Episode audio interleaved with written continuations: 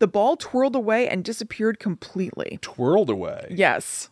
I love that. Flourishy. Yeah, this ball was putting on a show. Sure. Gyrating, A twirling. gyrating, twirling orb. Somebody get this ball on a stage.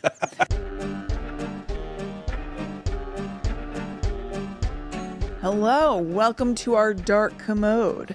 I'm Kristen. And I'm her little brother, William. I genuinely Mm-hmm. did not think you were going to start the actual show that way. Yes, I was and I did. Very well. All right. That's our Mm-hmm. new sign on. That's it. Eh, You're not going to have to resubscribe or anything. Guide to the Unknown is now called The Dark Commode. It doesn't even have to be that. It's just that the dark commode is our sign on. The Nope. same way that the netherworld or whatever is it called? What back to netherworld go we is our sign off. nope. Uh, barring some, welcoming. some unforeseen circumstance, I'm going to change all of our branding to The Dark Commode.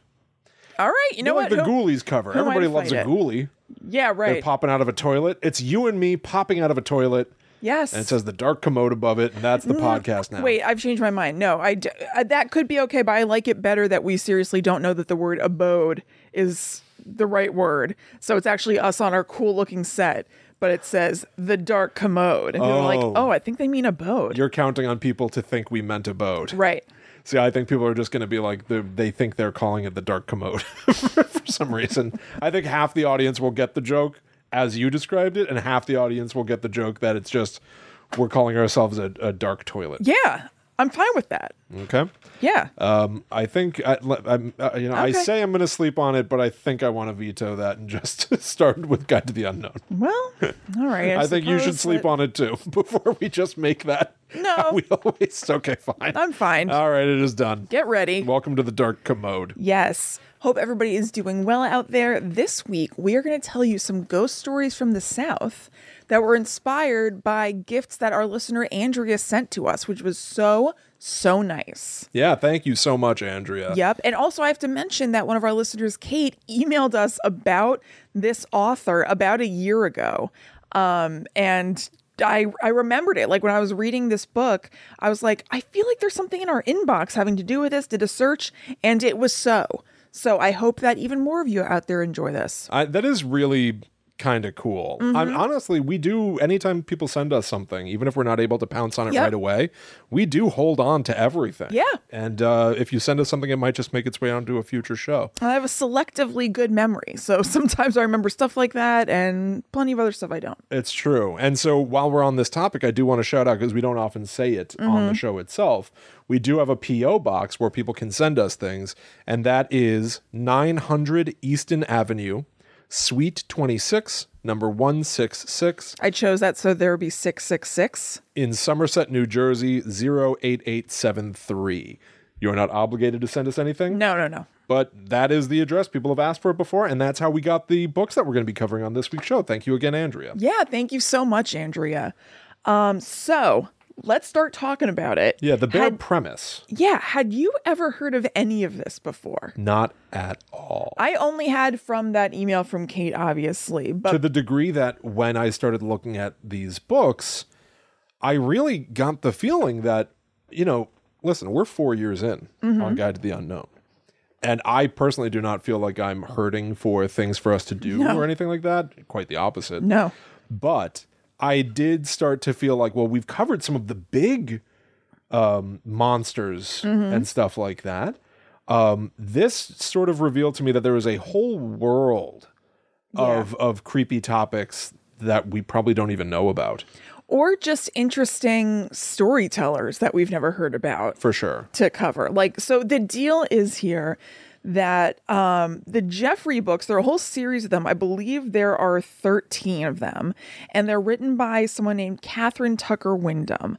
Um, so she has passed away now. She died in 2011 at age 93, but she wrote for newspapers um, and she wrote this, like, Ghosts of Jeffrey book. What do you call it again? What is it called? Yeah, well, mine is called 13 Georgia Ghosts and Jeffrey. Okay, mine was 13 Alabama Ghosts and Jeffrey. And I believe yours is the originator. It's the first one. Okay. Yeah, I think so. Uh, so it seems like she was somebody who was, I, I'm not sure chicken or the egg, um, but definitely into spooky stuff. And she actually spoke to NPR in 1987 because she was a commentator every once in a while. And she said, I like cemeteries. I like to wander around in them and admire the craftsmanship of the stonemasons and read the epitaphs and wonder about the people who are buried there. Um, so obviously, in addition to ghost stories from her book, she was just very into like death stuff in general. Yeah. And actually, when NPR visited her again in 2004, she had a custom made pine coffin for herself in her shed, just waiting to be filled Listen, I, with I mean, her bod. I don't. It's nothing. Certainly, I think a lot of people have had plenty to say about the sort of modern true crime boom in, in terms of making shows and creating content. Mm-hmm. But occasionally on Guide to the Unknown, we've looked back and and you know discovered what I think should be pretty common knowledge. Like people have been force fascinated by morbid topics and the macabre, Oh, yeah. probably literally forever. Yeah. I Forever, mean, forever, forever. without a shadow of a do- uh, doubt, they've been interested in it forever. before the term murderino ever existed, people were Yeah. into this stuff. No, Um, I mean, I in no way am being like, oh, well, actually, I was at the helm. But, like, of course. I mean, I was into reading true crime stuff. Yeah. And Rule was a thing way, way, way before the true crime boom. Absolutely. You know what I mean? So, Well, part yeah. of the reason why I say it is that I still feel, as a horror writer, Mm-hmm.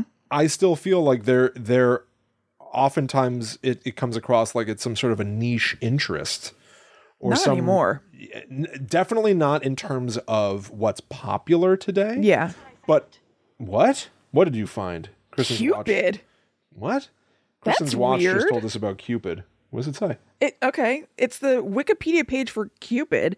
In classic mythology, Cupid is the god of desire, erotic love, attraction, and affection. And then it's basically like the whole Wikipedia entry for Cupid. Oh my god, it heard me say, What's amor? It's answering the question, What's amor? Oh, meaning amore, love? Yeah, but why did it hear me say that? I have no idea. Why, thank you, Siri. Thank you. Bizarre. What's amor? Um, anyway, the reason why I sort of say this is because I do occasionally think that, you know, there are people who say that they don't like horror. Oh, I can't watch horror movies, Mm-hmm. things like that. And then I think about the fact that, like, we covered how um, uh, when they still used to use the guillotine in France, there Yeah. was a whole cultural movement called the morbid youth Yep. who would cut their hair short to mimic what it looks like when somebody's head is chopped off and the guillotine blade chops the hair too. Right. So like this has always existed. I think about how like people say they don't like horror, and yet it was certainly popular enough in the 50s that Walt Disney was like, you know what?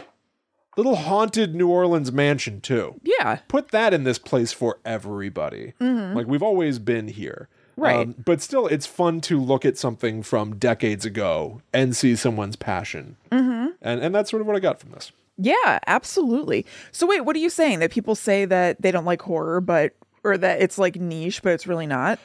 Um, I guess what I'm sort of saying is that I still personally encounter people who are like, "Well, I can't watch that because I don't watch horror. You'll have to tell me about it," and that's perfectly fine. Yeah. But it's it still sometimes feels to me like a little thing off to the side. Like sometimes if I tell somebody I'm a horror writer, um, or something like that, it feels like I'm such a specific sub category of just being a writer. Right. But my thing is really that I think whether or not people quant I guess people everybody's understanding of what horror is is subjective to them. Mm-hmm. Yeah. And what I'm saying is somewhere within you everybody likes some kind of horror.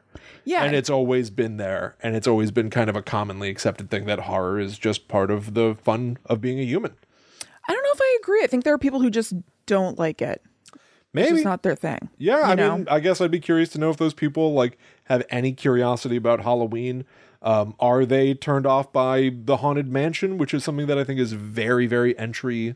I bet level? they'd be like, yeah, sure, why not? I'll tolerate it. But I think there are people who are just like not interested. I and certainly, I think that could be the case. I just think that it's it's far more a part of the average human experience than uh, sometimes I hear people talk about it. Yeah, it it 100% is part of the human experience. I mean, different kinds of it. Like zombies aren't, but obviously fear Right. is a primal emotion. I guess I just wonder sometimes when people say they don't like horror if they think that I'm referring to you know, some deeply horrific, exploitative, or violent thing. Right. When sometimes I might literally be referring to that part of the Ichabod Crane cartoon where the frogs go, Ichabod, Ichabod. Yeah, well, it's it's a million different things. You could also just not say horror writer.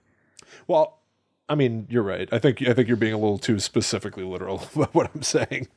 I guess. Yeah. Yeah. Um, okay. So, uh, okay. Something else about her I want to mention that was in an NPR article that uh, I was like, I don't like this part at all. And it just got kind of like glossed by as part of her history. Because one of the articles I read was basically eulogizing her. They said that Wyndham witnessed the worst in her state during the violent opposition to desegrega- desegregation. She maintained relationships on all sides, never losing faith that a childlike sense of awe and adventure could bring people together. Um, I think that's a fine one to pick sides on. Yeah, agreed. Um, and that's gonna by Don't the love way, that. that is going to be something that I think we reckon with continually throughout Yeah. Mm-hmm. this episode. Um, because it just seems to be part of the talking about the South Yeah. thing. Like it seems like it's just like a, a common quality of these stories. Like I in one of the stories that I read, um, the Civil War is referred to as just the war between the states. Uh-huh. And that somehow fe- uh, Civil War already feels a bit removed Yeah, totally. the It's war not between civil. the I know the war between the states feels yet another step removed. Yes. and they're just little, uh, sometimes big, but Oh, yeah. even things just as little as that. Where I read these stories and went, wait, wait, wait hold on, what are Mm-hmm. we talking about? Yeah. Right. So like the the Alabama Ghost book that I read was written in 1969. Um and so just if this episode interests you, I kind of want to give a little bit of a warning that if you end up going and getting these books, there's a lot of um like World War or no, uh, I mean Civil War talk about like Confederates and it's I feel like it's like kind of sympathetic. Obviously she grew up in the South. Right. So that's not not that everybody would feel that way, but that's not like the most shocking thing in the world. Um talk about slaves and it just there were definitely things that reading the book I was like, ew. Yeah, Like I know. not only is it a horrible part of American history that I'm like, ugh, God, that's right. But like the way it's written about isn't the way that we write about it today. Yeah, it's very matter of fact and t- what you were saying. like, Yeah. Mm-hmm. n- sitting on the fence, which is, I don't know, it's a choice. Yeah, hot, you Yeah. can hop on off, Right. Catherine. So I was just so surprised because, like, especially NPR is like liberal people central. I know. So it's so weird to be like, um, she she maintained relationships with everybody on all sides of the segregation debate. And it's like, and then just like, and she was a lovely little woman. Those two know. things can be true, but I just think it's weird. I know. Yeah, it is. Listen, it's very, very complicated. and Yes. we are not the two people to Hell no. to solve or or tackle this. Hell no. Entirely. But I just wanted to acknowledge it first of Yeah. all because it's part of the whole thing. And also, I just didn't want anybody to get the book potentially and be like, whoa, I Yeah, wasn't yeah, expecting that, and maybe be bothered by it. Uh, so, William, you want me to jump on in and tell you about one of the stories? Yeah, I think so, especially because your book is sort of Oh, wait. the originator here. Yes, but you have to tell us about Jeffrey. I Oh, forgot. Mm-hmm. yeah, yeah, yeah. So the odd thing about this book series that, is that they're almost all called, you know, 13 Alabama Ghosts and Jeffrey. Jeffrey introduces 13 more Southern Ghosts, 13 Georgia Ghosts, and Jeffrey. Right. Well, who is this Jeffrey? Who's Jeffrey? Because the book is written again by Catherine Tucker Wyndham. yeah, and Jeffrey. I guess. So Jeffrey is a ghost. Jeffrey is the reason, essentially, to put it as simply as possible, why Catherine Tucker Wyndham was interested in covering these topics to begin with. Yeah. Here is the description from the back of uh, my book here Jeffrey is the mischievous something. Which I kind of like referring to a ghost as a That's fun. something, who knows, that has headquarters in the Wyndham home in Selma. He first made his presence known on October 1966, and since then he has continued at regular, at irregular, and infrequent intervals to clump down the hall, slam doors, rock in a chair, frighten the family cat, now deceased through no fault of Jeffrey's Yeah, sure. move heavy pieces of furniture, cause electronic equipment to malfunction, and hide objects. He frequently accompanies Mrs. Wyndham on her travels, and tales of Jeffrey's antics are widely recounted. Nobody has ever been afraid of Jeffrey, Mrs. Wyndham says. He is very convenient to have. We blame everything that goes awry on him.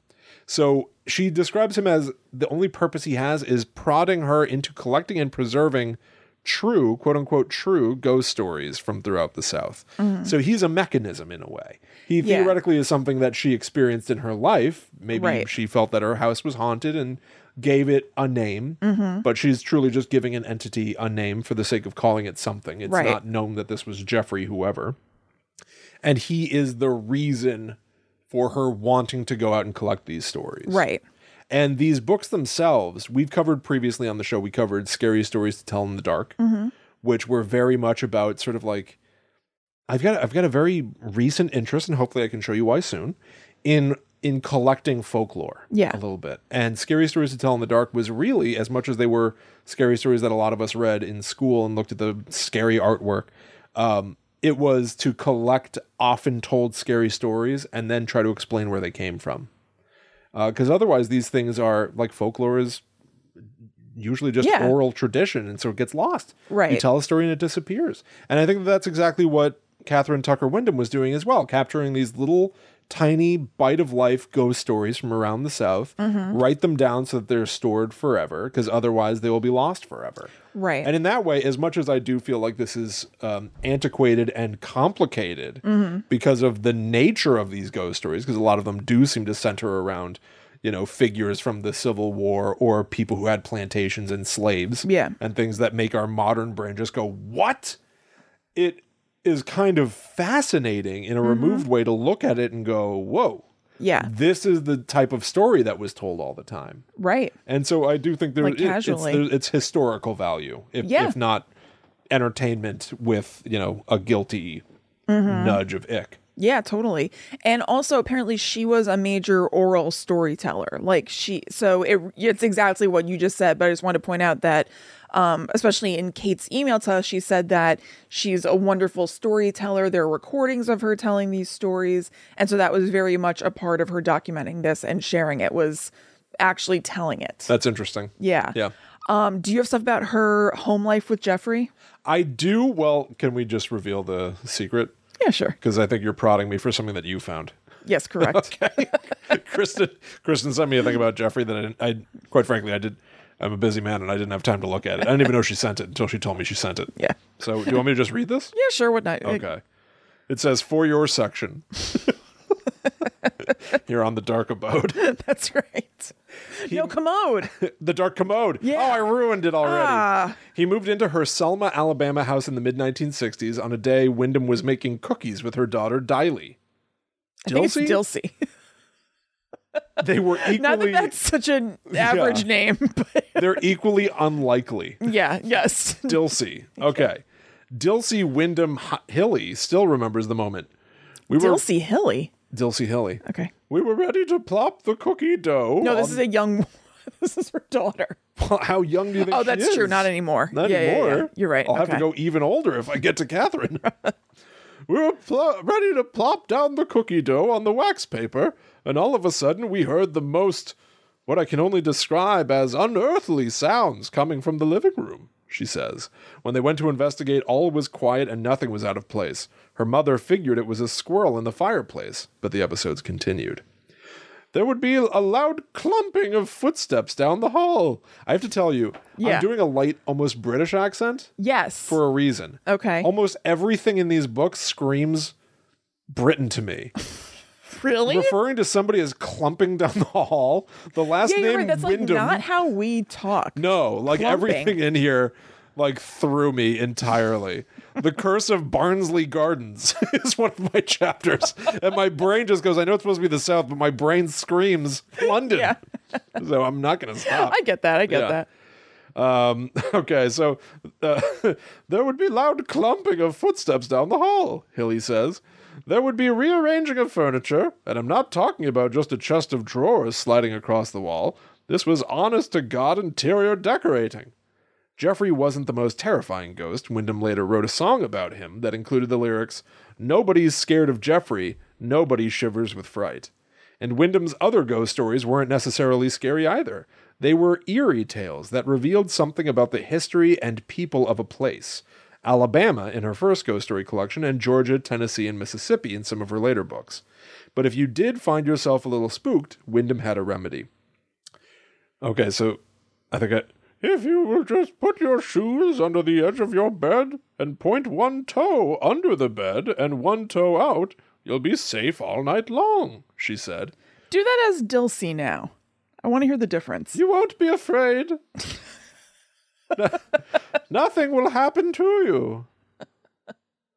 Um, I also saw a quote um, from Catherine Tucker Wyndham that was something like, um, "You don't have to be, you don't have to believe in ghosts to be entertained by ghost stories," which I very much appreciate. Yeah. Even there, I feel like that sort of underlines the the rambling thing I went on before of being like, her stories aren't always scary, but they are eerie stories of a person. Like I think when you tell somebody that something's going to be scary, it might lock people out Yeah. even though often what's scary to me is not something that makes you jump out of your seat, but rather sort of lean in and take notice in a different way that that sort of unsettles you. Um, It settles the mind. But yeah, there you go. So that's that's I guess the cookie story with Yeah. Jeffrey clumping down the stairs. Coming down the stairs. Actually, there's the last line of that I actually think is really sweet. Could you read that not in the silly voice so that we can absorb it? Her thing about the shoes under the bed.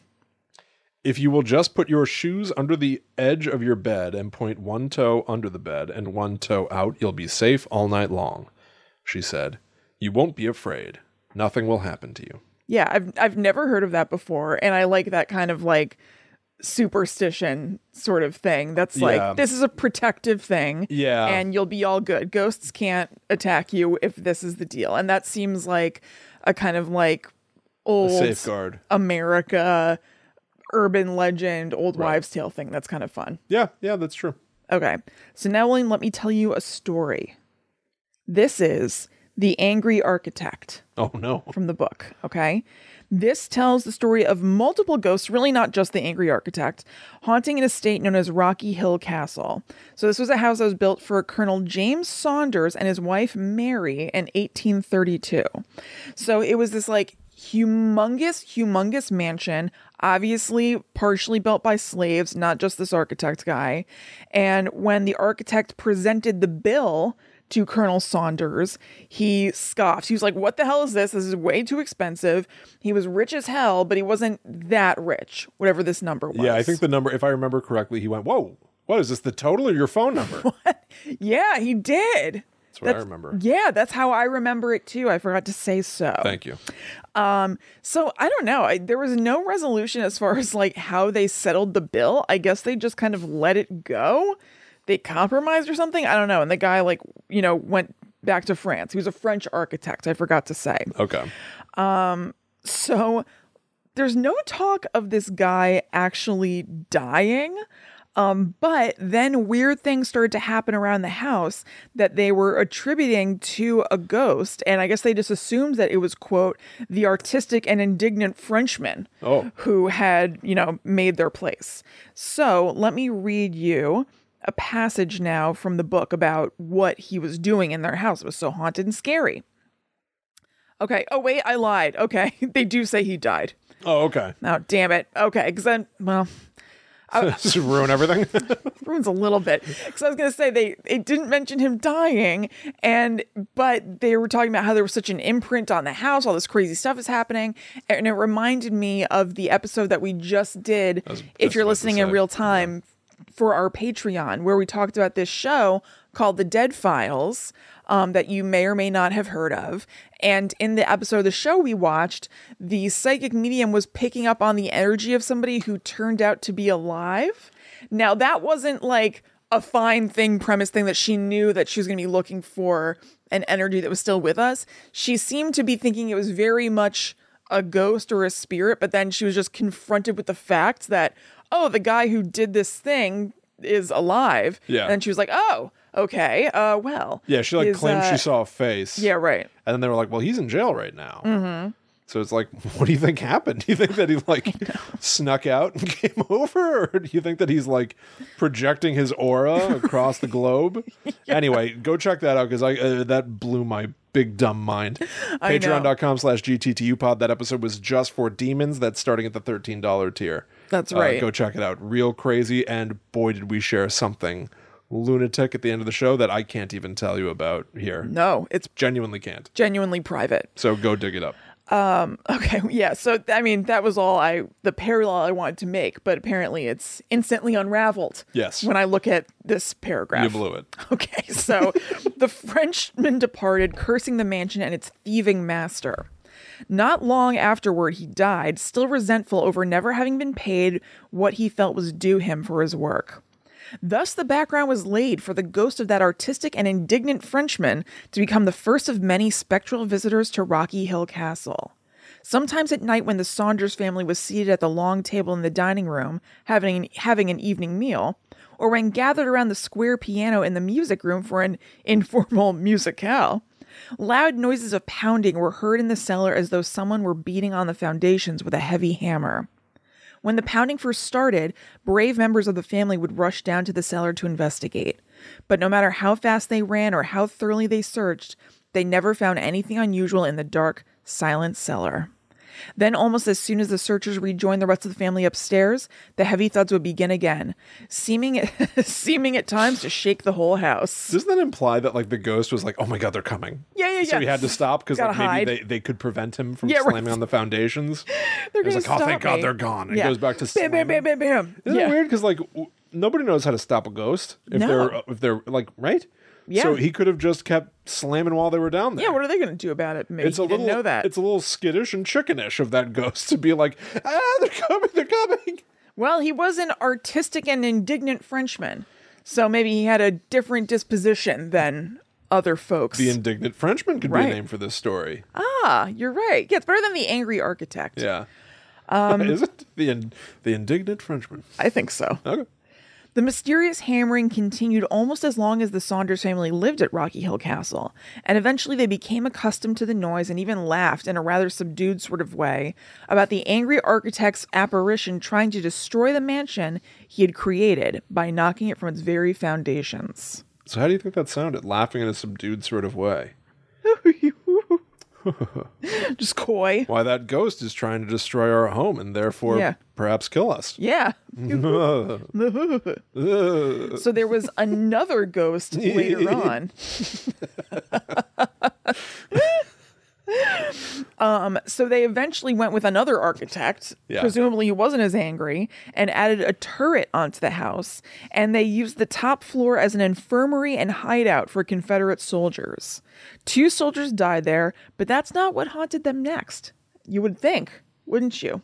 But it's not. No, no. okay. Hey, I hey. didn't say anything. But a young lady friend of one of the soldiers Yeah. haunted their house next. Oh. So the Saunders family was traveling for a while, and when they came back, Mrs. Saunders encountered a lady in blue on the stairs.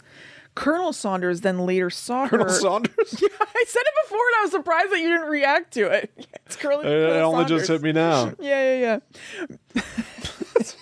Sorry. I, I mean, there's not even another joke to make. No. I was about to go, it's finger looking good, and then I felt embarrassment.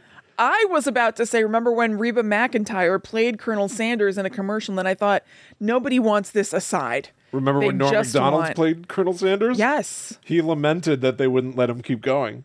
He said that he got paid so much. He was like, hey, you sure you want to keep doing this thing of other people playing Colonel's? I feel like you could probably stick with me. And they didn't want to. so they moved on. It's like, Damn A it. lot of they paid me so much money. a lot of commercials pay a ton. Yeah, yeah. A ton, a ton. Lisa Rinna got over a million dollars for doing a Depends commercial. Why do you think I wanted to be that pizza? Yeah. If Will did a, anybody remembers what I'm talking about, Will had a legendary audition for the voice of a pizza in a commercial. it was embarrassing. Okay, so Colonel, you know, Mrs. Saunders had seen the woman in blue on the stairs. Colonel Saunders saw her one time in the wine cellar. Then the third time was the last straw. Mrs. Saunders wasn't super scared of the ghostly stuff that was going on in the house. It had gone on for a while with the angry architect. Now this lady's there, Right. and it basically became a nuisance. And it said that she was disgusted with it by this point. She's just like, I'm over this. Blah. So when she saw the woman in blue again, they sold the house and moved. That was it. They're like, I Wow. don't want anything to do with this. I mean, uh, quite frankly, who can blame them? yeah.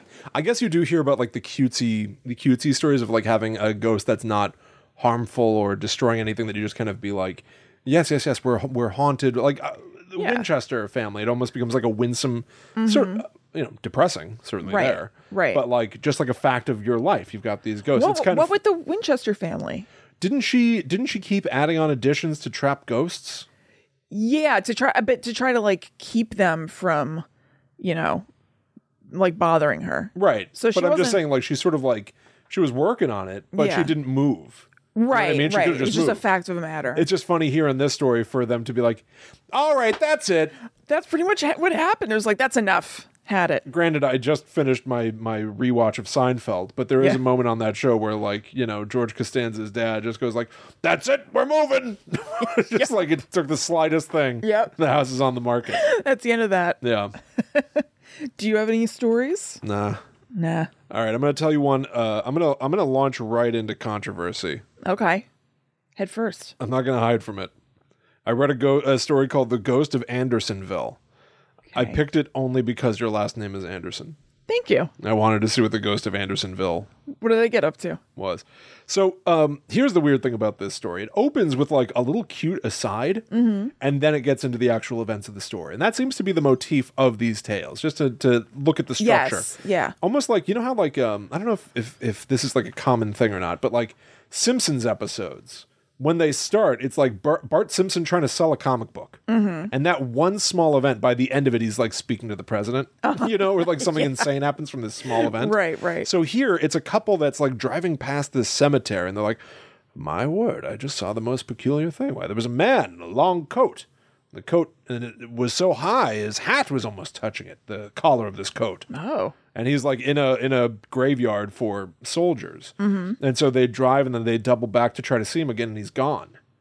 Uh oh. Which is almost classic ghost of him. Yeah, it like you- totally you, is. look and then you, you look away, you look back and he's gone. Except they then go, We couldn't have been gone for more than three minutes.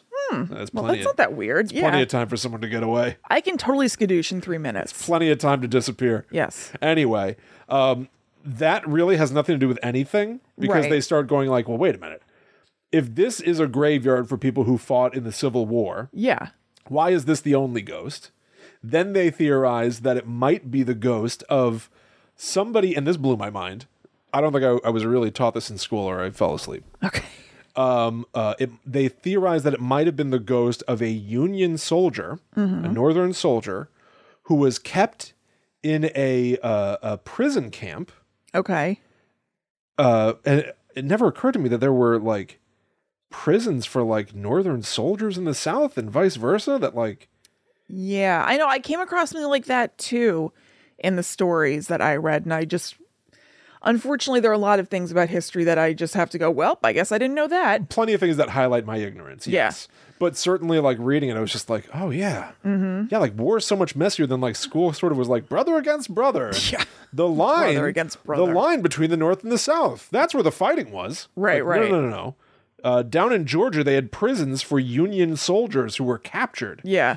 and they were kept in deplorable conditions. Mm-hmm. So there's this story that they thought might have been turned out to be this ghost.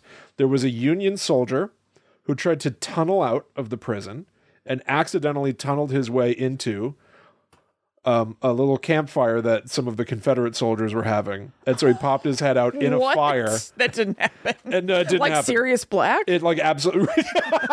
his head is the fireplace. yeah.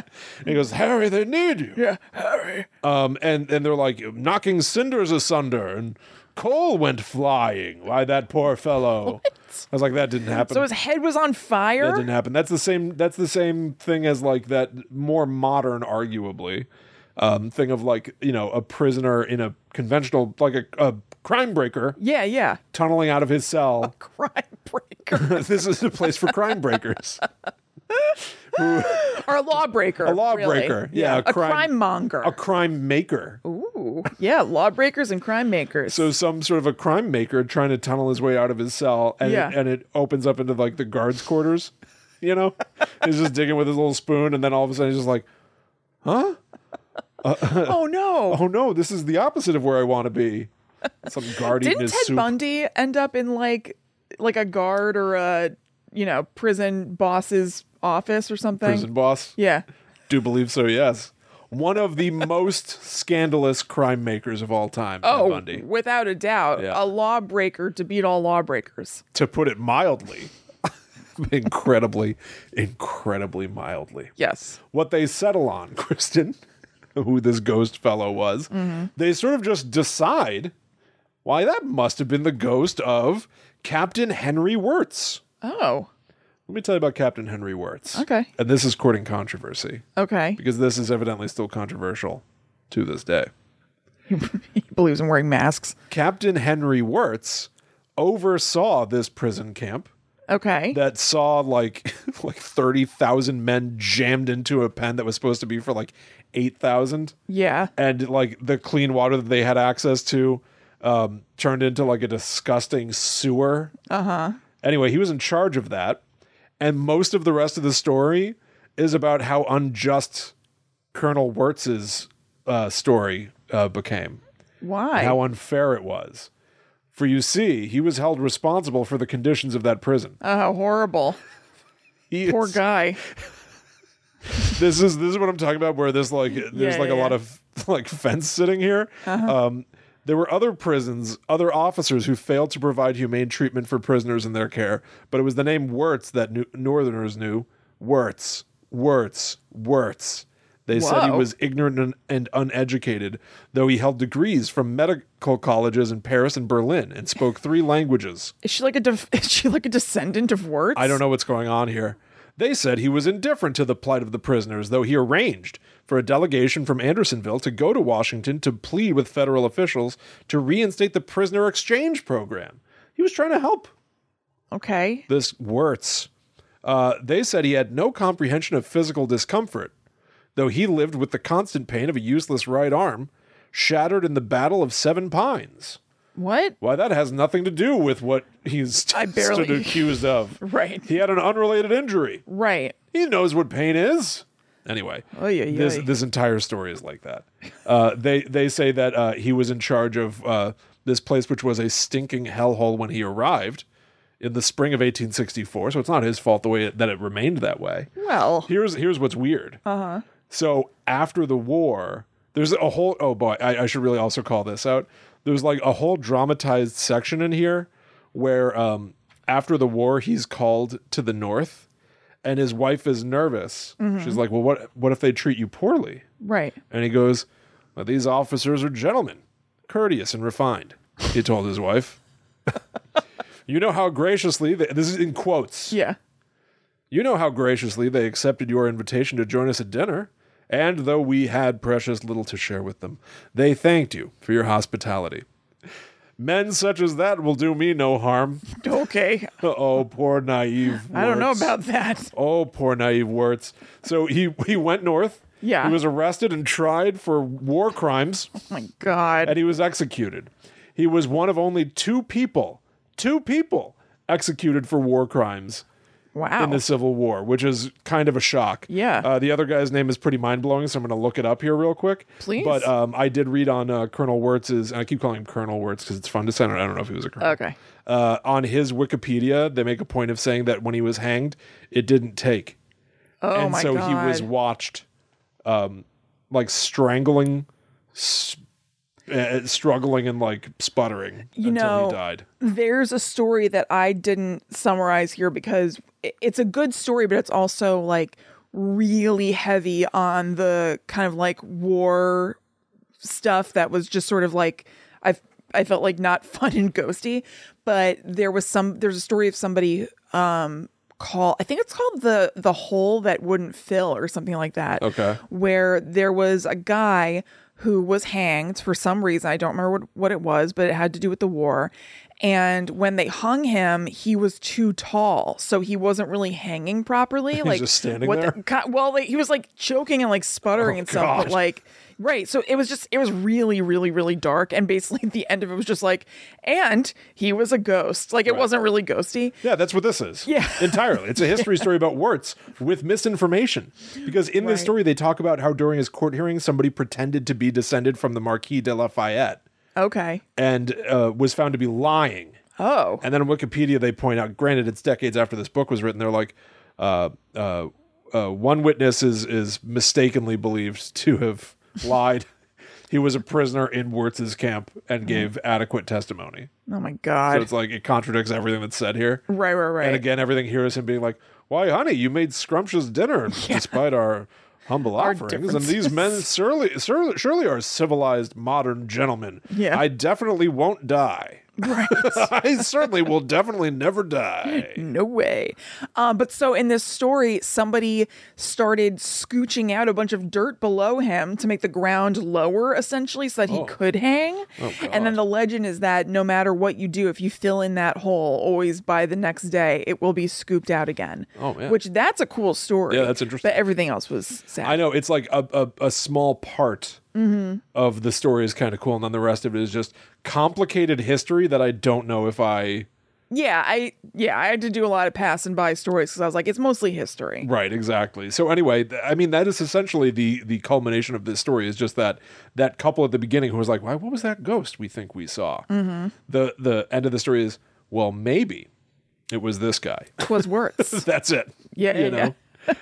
um, yeah, there you go. Do you All wanna- right. yeah, bounce, bounce back to you. I want to find this uh this uh name in here somewhere. Oh, okay, the other person who was executed for war crimes. Yeah, it just sounds it just it does sound like a real nightmare. I mean, Yeah. quite frankly, being alive at this time sounds like a nightmare. Yes. for a variety of reasons. Absolutely. Mm-hmm. So, uh, Camp Sumter, that's what he watched over, held 32,000 Union prisoners, technically making it the fifth largest city in the Confederacy. Oh my god.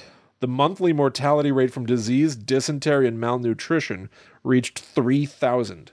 God, that's horrible. And they're all smushed in together. Around It's like 45,000. dysentery going through uh, Times Square on New Year's Eve. Yeah, exactly. Around 45,000 prisoners were incarcerated during the camp's 14 month existence, of whom close to 13,000 died. 28% of this camp just died.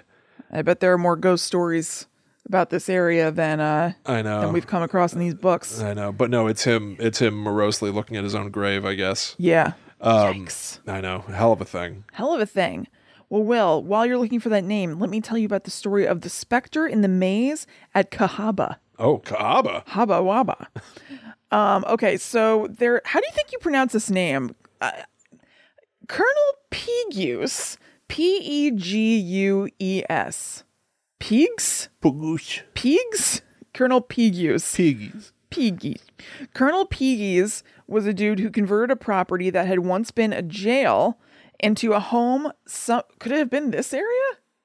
I Say don't it. know. May- maybe. Well, no, it was in Alabama. It was a totally different Oh, you're place, right. but Totally yeah, yeah, different yeah. states. Um, but anyway, he converted property that had once been a jail into a home sometime in the 1820s to 30s. And its best feature was a maze of cedar trees that he had built. So, like a labyrinth of cedar trees, or like the, Oh. That's cool. the thing from The Shining. Yeah. Um, and it became a total thing to go in there with your sweetie. Let's go through the maze of cedar trees, honey. It'll I be mean, that, scary. That does sound kind of fun. Yeah, it sounds awesome. So one day in 1862, a young soldier and his gal were doing just that in the moonlight when something scary happened to them. No. You better believe it. I don't. Okay, so um before the promenade, young people had paid a proper call on the wait, am I in the right place? Okay. Uh, okay, their stroll led them naturally to the maze of cedars. They'd entered one of the circular walks leading to the center of the labyrinth when a large white glowing ball darted toward them. It appeared to be floating in the air a few feet above the ground as though controlled by some powerful but invisible force. The ball played a taunting game with them, swerving from one side of the walk to the other, and then hovering directly in front of the couple, almost daring them to catch it. Then it would recede and disappear into the thick cedars, reappearing seconds later right beside the startled pair. The soldier, being accustomed to having solid and logical explanations for all happenings, was at a loss as to explain the antics of the luminous ball or to account for its origin. But he decided that it was an illusion caused by the reflections of the moonlight on some object hidden from their view. Don't be frightened, he said, putting his arm gently and protectively around the girl's waist. It's just some trick the moonlight is playing. Let's walk back toward the house. I'm sure the thing won't appear again. But it did. They had retraced their steps only a short distance through the maze when the bright sphere appeared in front of them and began performing all sorts of gyrations. Hey, yeah, huh. this time, motivated by both curiosity and, and exasperation, the soldier jumped toward the object and tried to catch it, but just as he seemed to have it in his grasp, In his grasp, the ball twirled away and disappeared completely. Twirled away. Yes. Mm, I love that. Flourishy. Yeah, this ball was putting on a show. Sure. Gyrating, A twirling. gyrating, twirling orb. Somebody get this ball on a stage. um, when the young people returned to the Pugues' house with their strange story, they were accused of being moonstruck. However, the account of their encounter with the apparition was upsetting to the women of the household who wished more fervently than ever that Colonel Pugies were home to protect them from whatever it was that was cavorting around in the night. After its initial appearance, the dancing ball of light was seen by several other persons. Their stories of its erratic behavior differed only in small details from the accounts given by the couple who first saw it. So this ended up beca- becoming known as Pugh's Ghost. Um, and it made going on that little like maze stroll through, through the cedars more popular than ever because you could be like, Yeah. "Ooh, I'm scared, protect me" or whatever, and you could cuddle up. See, people like scary stuff. Mm. I, I think some people don't. I'm I'm not disputing that some people don't. Yeah. I'm just saying I think everybody's interpretation of what something being scary might mean is often incorrect. I don't get this point really. All right. I just don't really understand. Like everybody interprets everything differently. You know what I Certainly. mean? So, you know, what your scary is is not what somebody else's scary is. And, you know, yeah. Well, then on this point, we must move on. Okay. Um so even when the book was written in 1969, so obviously way long after the home and maze were gone, the land is now unoccupied. It's just like foresty stuff. Um, fishers and hunters still sometimes report seeing a white fireball out where the cedars once were. Cool. So I was wondering, kind of a will o' the wisp vibe. I, I know. Yeah, it certainly. it wonder if certainly there could sounds like even it. be Mm-hmm. a bog out there. Yeah, it's not impossible. I don't. I don't think that. Um, I mean, will the bog answer? I don't think was ever the explicitly only answer. Yeah, yeah, Like ball lightning is certainly a Right. thing, and like, but yeah, it certainly sounds like it's got the the, the old hallmarks. yeah.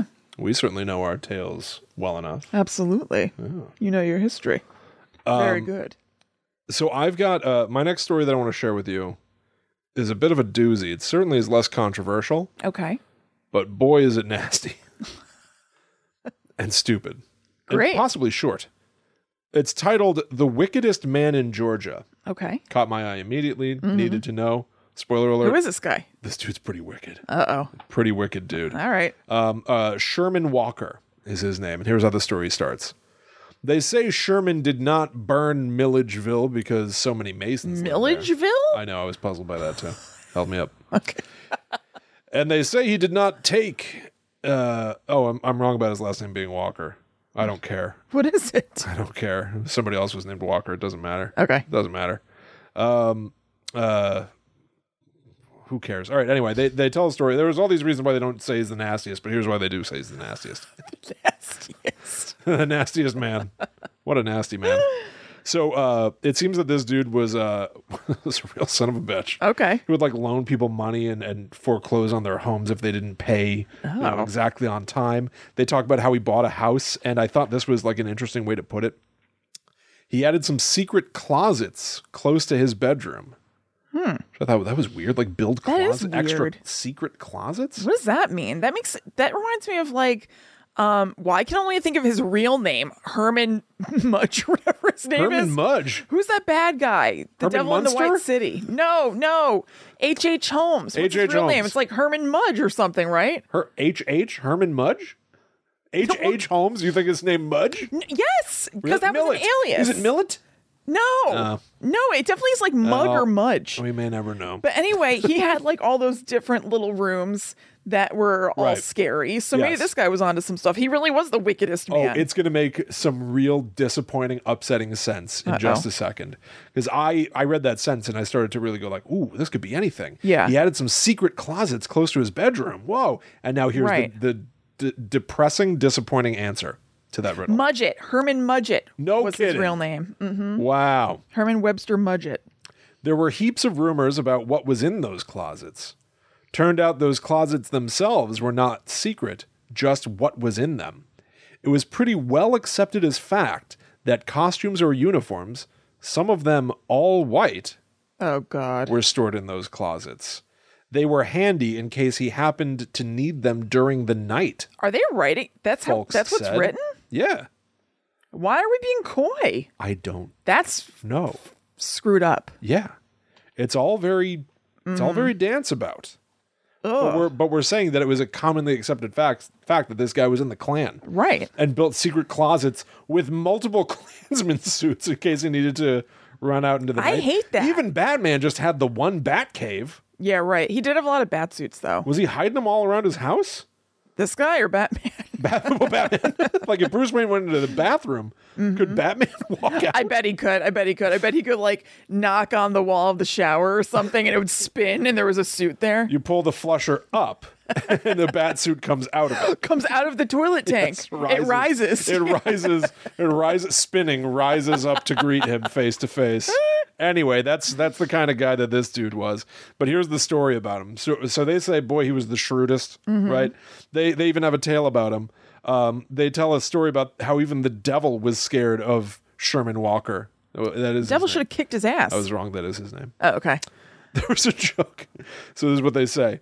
There was a joke they used to tell in Milledgeville, behind his back, of course, about Walker and the devil. They said one of the imps down in hell saw the devil sitting on a big black washpot, a pot that had been turned over. A good bit later, when the imp passed by that way again, the devil was still sitting there on the washpot. This is where I would just go, this joke's too long. Yeah. What? Why? What are you doing just sitting there, devil? Why ain't you busy rounding up folks for hell? The imp asked. Well, the devil replied, I've got S. Walker under this washpot, and I'm scared if I get up, he'll get loose and tear up hell. Wow. This is some real local humor. That was the punchline. yeah. Did I you know. like it? I did like it. Okay.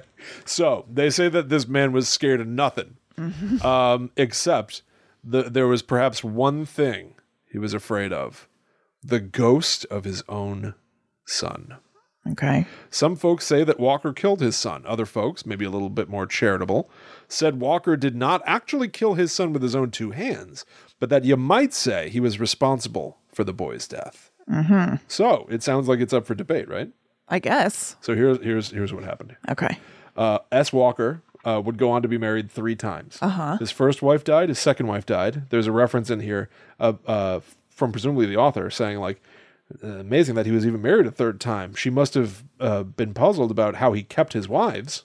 It's like, uh, What? don't I know? Like it's his duty to keep them alive in a way. It's very weird. Very weird notion I don't understand. anyway, with his first wife, he had his son Josiah. Uh, he does not like Josiah. Okay. Later in the story, it's it said that it was common for him to go, "You should have died with your mother." Oh my God. say this to him. and then at one point, there's this whole diatribe about how he bought fertilizer to make cotton. It's got nothing to do with anything. Anyway, Josiah Uh-huh. Well, shows I mean, I up. think these are also history. It's, you know, history stuff. Certainly. Yeah. I'm just saying, I read a lot about fertilizer and cotton. Right. That's, I just have to tell you the, Yeah, what, what I it's in put there. into this. So at a certain point, Josiah shows up at the house, and boy, is Sherman pissed. he does not want Josiah around. He says that if he's going to be around, he should make himself useful instead of reading books all the time. Mm-hmm. And it's even made a point of saying that Sherman never really understood the fascination with books, This guy seems like a real peach. knowledge and learning and Yeah. curiosity and Well, he was obviously a dumbass. anything other than just being a nasty son of a bitch. Yeah, nasty Klansman. so anyway, um, uh, so Josiah comes home. Uh, he stumbles up the stairs, and he says, "I'm real. s- I'm sick. Real sick." And he falls into bed. His uh, skin felt hot and dry, and there was a breaking out on his arms.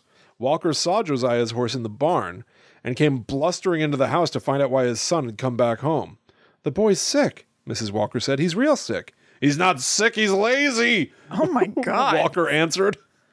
All the way up the stairs to Josiah's room, he kept shouting about how Josiah was lazy and was playing like he was sick, so he would not have to go work in the plantation. Get up from there, Walker ordered Josiah. He sounded real mad and mean, too. Jeez. Josiah tried to raise up, but he fell right back onto the pillow. I'm sick, Papa, and I'm scared. Please get a doctor, please. That I will not, said Walker. You might say he was responsible for this boy's death. Yeah, you might. I'll not waste money on a doctor when you're not even sick. This guy's the worst. Spoiler alert: this kid's real sick, and he's gonna die. Uh, and and not only that, um, uh, his wife and and other child would catch this illness, and they would die. God. And this story is about how Sherman Walker um, would be in the middle of like a poker game and go, "My God, look behind you! My boy is standing there." oh my God. and was terrified and and, and haunted. Um, Walker's worst torment came those long days and nights just before he died. It was a stroke that killed him. They said Josiah's ghost came and stood at the foot of Walker's deathbed. He, the ghost, just stood there and looked at Walker, never said a word, just stared. Walker screamed and cried and begged for forgiveness. He would plead, Don't look at me! Josiah, please don't look at me! Adding, I didn't know you were sick. Josiah, I would have sent for the doctor if I'd known. Okay. Please forgive me. Uh Guy's uh full of it. Papa. I don't think so. He was still begging for forgiveness when he died. Good. Yeah, good. Yeah. It's it's uh that's good. Die like the pathetic worm he was. So then he became a ghost. Mm-hmm. People living in this house say they still hear footsteps on the stairs, and they know that too late, Sherman Walker is going up to see about his son, and they hear other steps, lighter steps in the hall, and a thud on the landing. It is a pitiful sound. That is the sound of Josiah's collapse. and Uh-huh. death. Uh, that is the wickedest man in Georgia. Yeah, he sounds And like I- he sucked. I think it's a pretty damn accurate title. yeah. Yeah. That certainly works for me. Well, let me tell you about a lovely lady from Alabama to take us on out. Something nice? yeah, ki- I mean, kind of. Oh. You know, somewhat. Yeah. It's okay. Um, so, this is the story of the unquiet ghost at Gaineswood. Okay. So there was a house uh, called Gaineswood that was built by General Whitfield in 1842. He sounds like a pretty pretty nice guy for the time. Um, his wife had passed a few years earlier, and they had children. So he hired a housekeeper, and then after she had been with them for a while, he offered to let her sister Evelyn come to spend the winter there in Georgia, from where she lived in Virginia. So when she moved in, she quickly became popular. She was fun and happy, and she played the piano for the family. She even met a French count on her stay. A count. A count. And they were going to get engaged, but they quarreled, which led to him throwing the ring into the shrubbery No. and bouncing. Where it can never be found. Yeah, right. I know. When I read that part, I was like, what? Yeah, what? Um, That's so, like uh I'm still hooked on Seinfeld even though I finished it. look, I mean, I'm always- George borrows a dollar from Jerry for the vending machine Oh, yeah. and it's too wrinkly the It's useless. machine won't accept it. When Yeah. George Jerry goes, "Well, can I have my dollar back?" He goes, "You want that? It's wrinkled. It's worthless." It's like, "Yeah, I'll throw I don't even want to marry. I'll throw this ring into the into the shrubbery." into that bush. Yeah. Boom. Um, also, why? j- I hope he like scooted back for it later and sold it or something. I hope she took the ring. Well, yeah. Well, nah, she would not be able because it is speculated that this led to a decline in health for Evelyn, and she eventually passed on. Now, here is the rub: she was there for the winter, and she wanted to be buried in Virginia, but the roads were too icy to travel. Plus, her father wanted to be there for her funeral, but he was away in Greece. So they postponed her burial until spring and put her in a ca- in a casket sealed with rosin until they were going to bury her in the spring. Dude. I know. Yeah. So she was just in the basement of this house for months presumably. on, on, on, what a nightmare time to be alive. oh, I know. What a nightmare. Terrible. Listen, like when the roads are too icy, I can't get to Target. You Yeah. know what I mean? Yep. Mm-hmm. And I'm chill. I'm cool. I sit in here. I sit and I look at my stuff. It's great. And man, the roads are too icy, so we're gonna have to put my dead child in a grave in the basement until Mm-hmm. Right. it's warm enough to di- to travel and dig ground. Yes. What a nightmare. Absolutely. So soon after her death, this is from the book now, the people in the house began hearing footsteps coming up the stairs from the cellar. Then they would hear the sound of tiptoes going to the drawing room where the big square piano stood. After that, faint sounds of music would float out into the hall and up the stairs to the bedrooms. Many of the tunes were those of the staunch Scottish ballads that Evelyn used to play, but the plaintive, homesick melodies of Stephen Foster were heard too. These mournful sounds distressed the listeners, for they reminded them that Evelyn was unhappy. On the occasions when the braver members of the household would creep downstairs to investigate the source of the disturbing sounds, the music would stop abruptly. But as soon as they returned upstairs, the sad melodies would begin again. This is a theme. I, it really is, and I, it is sort of a classic mainstay of Mm-hmm. ghost stories, and it holds with my theory, which we haven't talked about in a bit. Yeah. You experience a ghost when the ghost is just doing its own thing. When Zach Bagans shows up with an SLS camera and screaming, Yeah. the ghost doesn't want to come out. You got to go to these places and just be chill. Right. Totally. Um, those recurrent footsteps and the eerie music so interrupted the sleep of the family that they were greatly relieved when the weather moderated and Evelyn's body could be taken to Virginia for burial. But if the family at Gaineswood thought Evelyn's burial in Virginia would be would bring a complete halt to the nighttime visitations, they were mistaken. Evidently, Evelyn could not forgive them for keeping her so long under the stairs in the cellar. While her midnight wanderings were not so frequent as they had been, she did continue to return to Gaineswood occasionally. People who have spent the night at Gaineswood in recent years insist that their dreams have been interrupted by the sound of soft footsteps on the cellar stairs and by the lilting, tingling med- melodies of half forgotten songs of long ago. And they are sure that the ghost of Evelyn Carter returns to protest her exile in the sealed pine box beneath the stairs at Gaineswood. That is very interesting. Mm-hmm. So their analysis of the situation is that she's upset that she was kept in the box in the basement instead of being buried, Yeah. and so she continues to haunt. Mm-hmm. My question to you, Yes. given that we've talked a lot about residual hauntings and that kind of a thing, um, Mm-hmm. am, am I missing something? They were trying to, in their They were way, trying to honor her do wishes. I know. and yet they're being punished in their theory.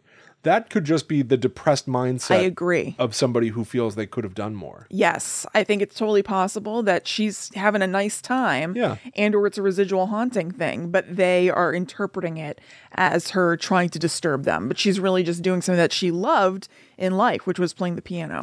I think that's that's that's interesting. That's the sort of thing that um I completely understand why they would have interpreted and we're taking it on face value that this is all real. Yeah. But why you would interpret the story that way given your mournful Mm-hmm. mindset. Yeah.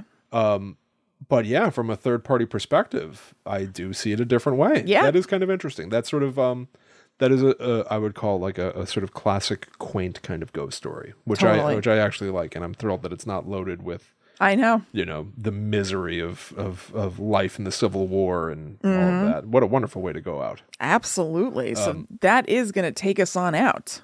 I do have one bonus fact though. I Okay. mentioned uh, I mentioned that somebody was the only person, one of two people to be tried for war crimes after the Civil War, and I and I enjoyed the name of the other. Right. Well, I've found that name. Great. What is it? So that that that guy, General Wirtz, was one of only two men tried, convicted, and executed for war crimes in the Civil War.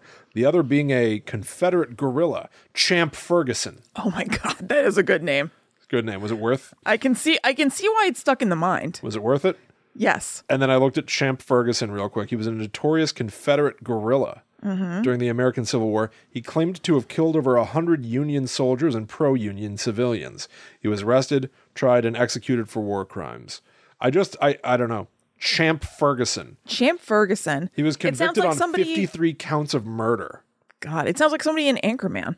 Yes. Well, because Champ Kind. Yes. Yeah. True.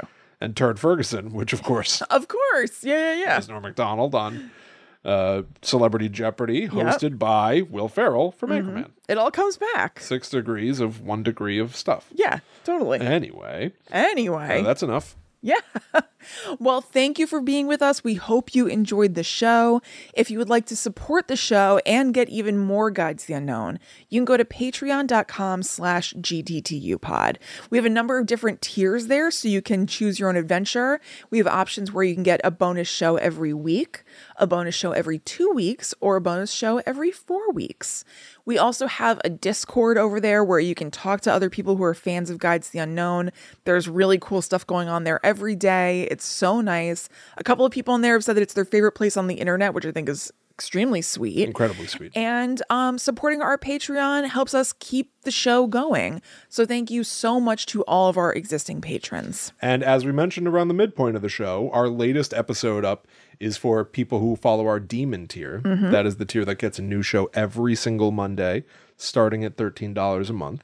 And that episode is titled the Dead Files files about a show called The Dead Files, where somebody thinks they're sensing a ghost and it turns out to be somebody who's alive. Right. Hilarity ensues. Yes. Uh, again, I just want to call out something amazing happens at the end of that show that we we share and, and talk about and have between the two of us. I would say it's part of our paranormal history It that is. we have never discussed publicly. That's correct. Yes, an old thing that Kristen and I watched and love. We we share with all of you, and I, Mm-hmm. Yes. I can't talk about it here, but I hope you No. all enjoy it. We're just scared, by Yes. the way, to mention it here. yes. Um, also, everything that you want from Guide to the Unknown can be found on our website, gttupod.com. We've got links to our merchandise. We've got uh, the form to contact us.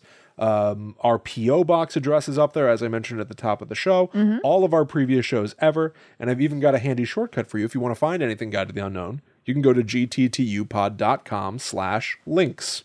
That has links to everything that we do, all of our social media, where we are pretty active these days at GTTU Pod. You should go check us out, especially on TikTok, where we're just getting started, really sharing bite sized horror facts and Mm-hmm. little things that augment the main show. Um, so, hope you all enjoy that. Please consider uh, spreading the word there, too. We're brand new to TikTok, and uh, I'm going Yeah. bald and I have gray all over my head, and I, I've got to do. I got to figure this out.